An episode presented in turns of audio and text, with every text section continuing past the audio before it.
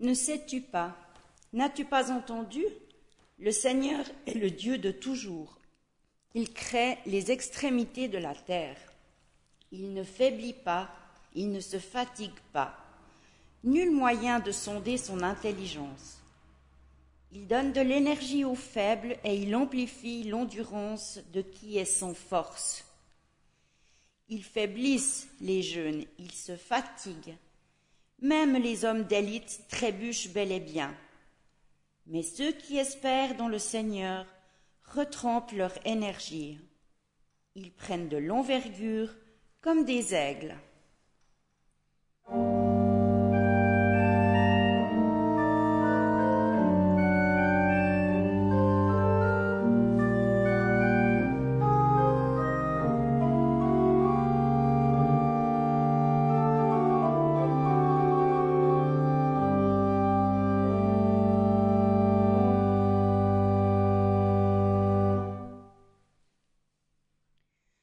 Le savons en effet, la création tout entière gémit maintenant encore dans les douleurs de l'enfantement.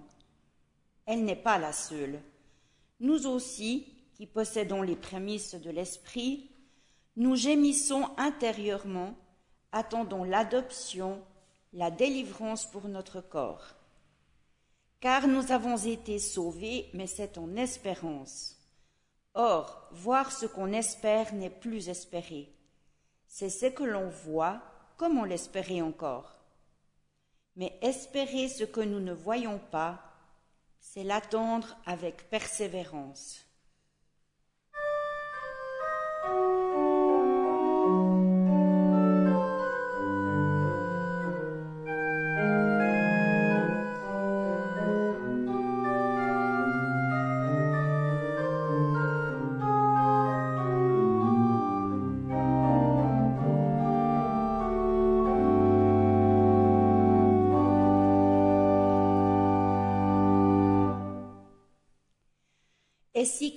N'est pas ressuscité, votre foi est illusoire, vous êtes encore dans vos péchés.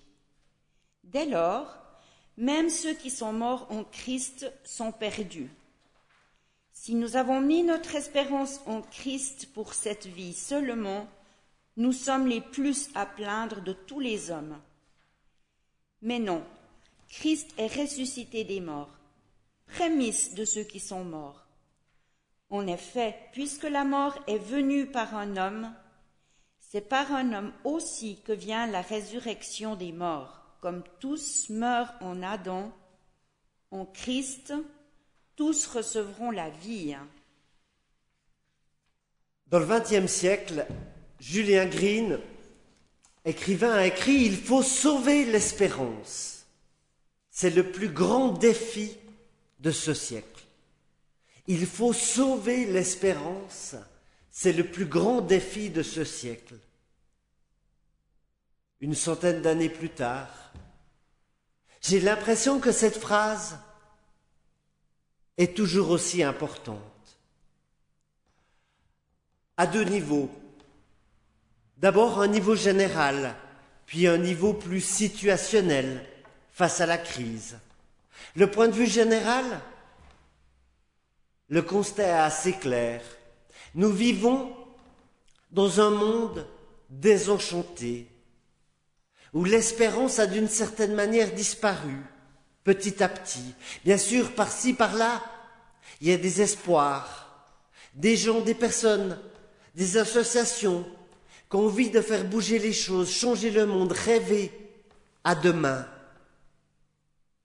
Mais soyons honnêtes, nous y vivons dans un monde désenchanté, ou en tout cas, l'espérance chrétienne semble avoir disparu.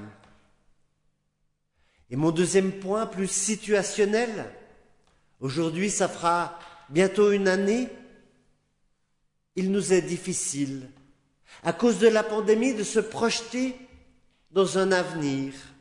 Nous vivons dans un temps qui semble suspendu suspendu aux annonces de confinement ou pas, suspendu aux nouvelles du nombre de cas positifs au coronavirus par jour, suspendus même dans nos projets de vacances, de changement de travail.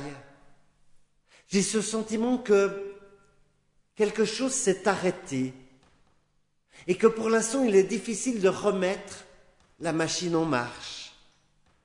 Revenons un instant à cette phrase de Julien Green. Il faut sauver l'espérance. Oui, l'espérance chrétienne a été mise à mal et les causes sont multiples. On peut penser aux effondrements des idéologies, à la sécularisation par les processus de démythologisation biblique. D'une certaine manière, pour reprendre les mots de Victor Hugo, l'espérance n'est plus une force qui porte le monde. L'espérance n'est plus une force qui porte le monde.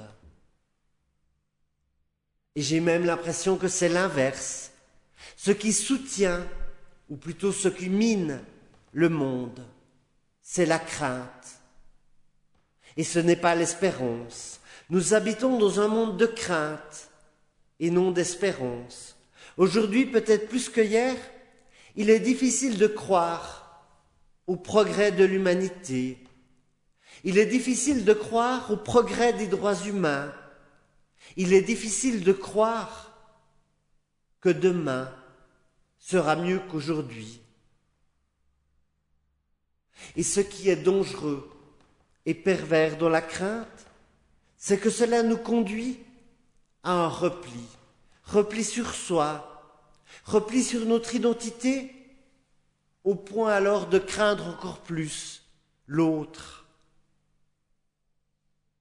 Dans cet enjeu entre le présent et l'avenir, entre le repli sur soi ou la confiance et l'espérance, nous touchons une question du christianisme, car l'espérance chrétienne est intimement liée à la résurrection. Dans les textes bibliques de ce matin, le rapport entre les deux est très clair. Notre confiance, dit l'apôtre Paul, ne peut pas se fonder sur nous-mêmes, mais sur Dieu qui ressuscite les morts. C'est lui qui nous a arrachés à une telle mort et nous en arrachera encore. Et en lui, nous avons mis notre espérance. L'apôtre Paul dit, l'espérance chrétienne vient de la résurrection.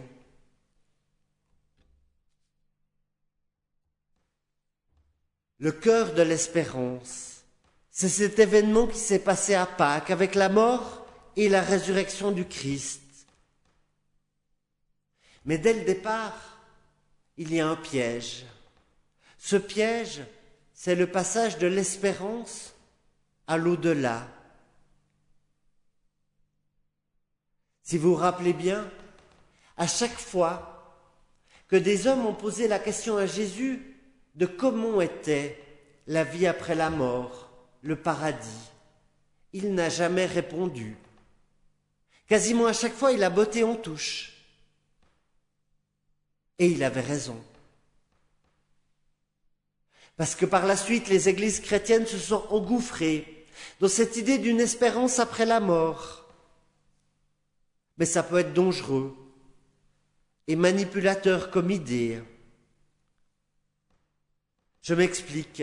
Si je vous présente un paradis clair, avec ses bons côtés, une description complète de tout ce que vous aurez à gagner et à perdre si par malheur vous allez en enfer, votre choix, d'une certaine manière, est limité.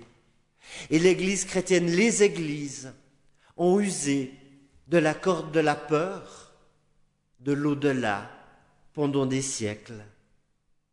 Comme je le disais avant, il est important de se rappeler que le Christ hésitait le plus souvent à donner une description précise du paradis, du royaume de Dieu, pour pas que les hommes se focalisent sur une récompense future au détriment, selon Jésus, du présent de la conversion. Et ce n'est pas pour rien que dans les textes bibliques de l'apôtre Paul, la résurrection n'est pas quelque chose de l'avenir, mais déjà présente. Et là, dans cette idée de l'espérance, se joue quelque chose d'essentiel qui est celui du présent et de l'avenir. Nous courons toujours le risque, il y avait un des mots qui était l'illusion, de croire que demain sera mieux qu'aujourd'hui.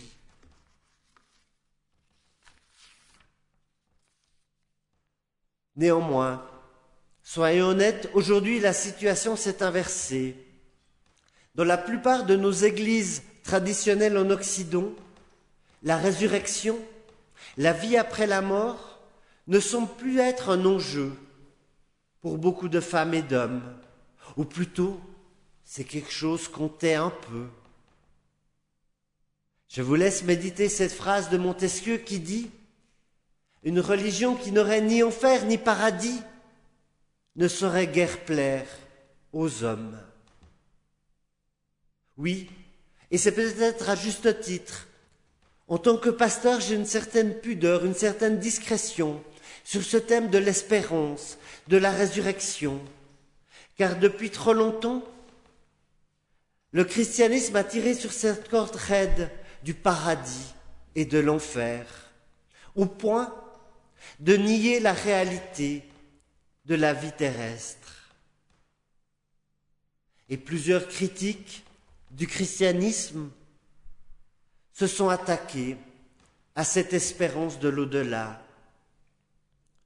Albert Camus a écrit Tout le malheur des hommes vient de l'espérance. Et le philosophe romain roumain, pardon, Suron, on est et on demeure esclave aussi longtemps que l'on n'est pas guéri de la manie d'espérer. Si je résume, quand on parle d'espérance, on court trois dangers. Le danger de l'espérance qui conduit à un déni de la réalité. D'une certaine manière, croire que le monde est parfait, que tout va bien, et qu'on sera sauvé dans l'au-delà. Le deuxième, c'est un déni de la volonté.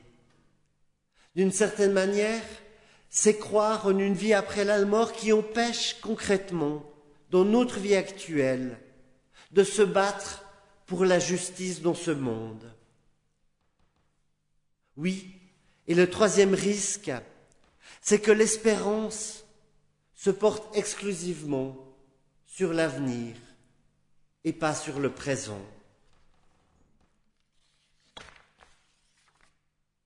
L'espérance chrétienne repose sur la résurrection passée et présente du Christ. Sans résurrection, il n'y a pas d'espérance. L'espérance chrétienne repose sur la résurrection passée et présente du Christ. D'une certaine manière, ça veut dire que l'espérance est présente. C'est ce que dit Paul. Nous avons été sauvés. Dans le texte biblique de ce matin, nous avons été sauvés. C'est le passé, mais c'est en espérance. Or, voir ce que l'on espère n'est plus espérer. Ce que l'on voit, comment l'espérer encore? Mais espérer ce que nous ne voyons pas, c'est l'attendre dans le présent avec persévérance. Oui, l'espérance doit être présente. Il ne s'agit pas quelque chose qui est lié exclusivement à l'avenir, à demain, à après la mort, ou à l'attente d'un paradis. L'espérance est présente parce que le Christ est déjà ressuscité. L'espérance alors peut devenir confiance, en l'avenir. Non pas une confiance aveugle, une illusion que tout est parfait, mais une confiance honnête qui nous incite au changement, à changer ce qui est imparfait dans notre monde. L'espérance doit s'incarner dans le présent pour le transformer. L'espérance se vit alors dans notre présent et guide notre avenir. Et c'est peut-être cela qui manque le plus à notre société. C'est cette confiance, confiance malgré tout, en l'avenir. Voilà ce qui nous manque à nous, à moi, croyons aujourd'hui. Cette confiance en un avenir qui n'est pas l'au-delà, mais demain. Qu'est-ce que je fais demain pour mes sœurs et mes frères? À la suite de Julien Green, j'ai envie de me rappeler, oui, il faut sauver l'espérance. Et je terminerai là-dessus. Il faut sauver l'espérance et se rappeler que le Christ ressuscité nous offre confiance dans la vie aujourd'hui et dans l'avenir demain. Il faut maintenir vivant cette espérance chrétienne sans jamais vouloir se détourner du besoin de justice dans le monde. L'espérance n'est pas quelque chose d'un résultat à venir, c'est un impératif de dire nous suivons la résurrection du Christ. Soyons tenaces, soyons obstinés pour changer notre présent.